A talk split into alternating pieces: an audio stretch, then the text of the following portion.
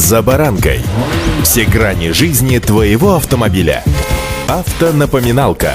Комментарии экспертов. Советы по обслуживанию автомобилей в программе «За баранкой».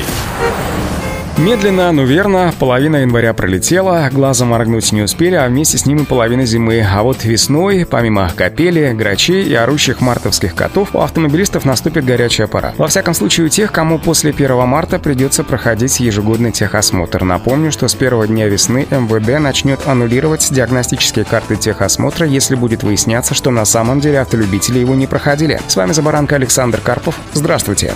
Автонапоминалка.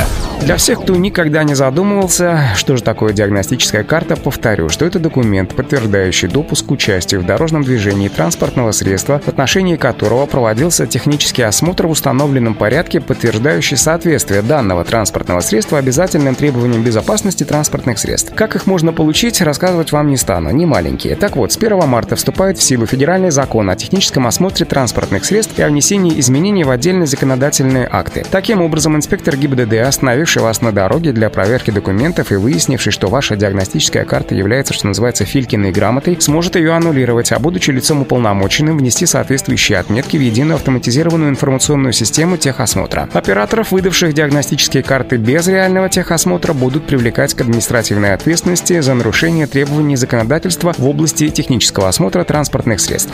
Автонапоминалка.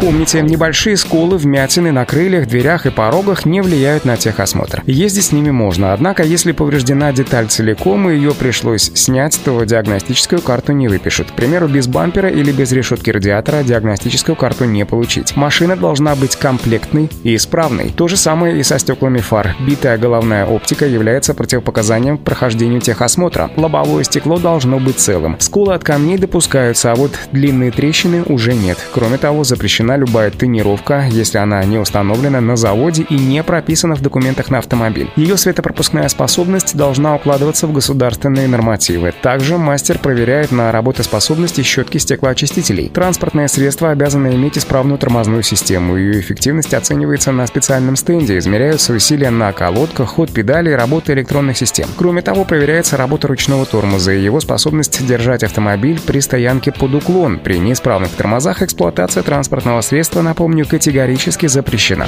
Автонапоминалка.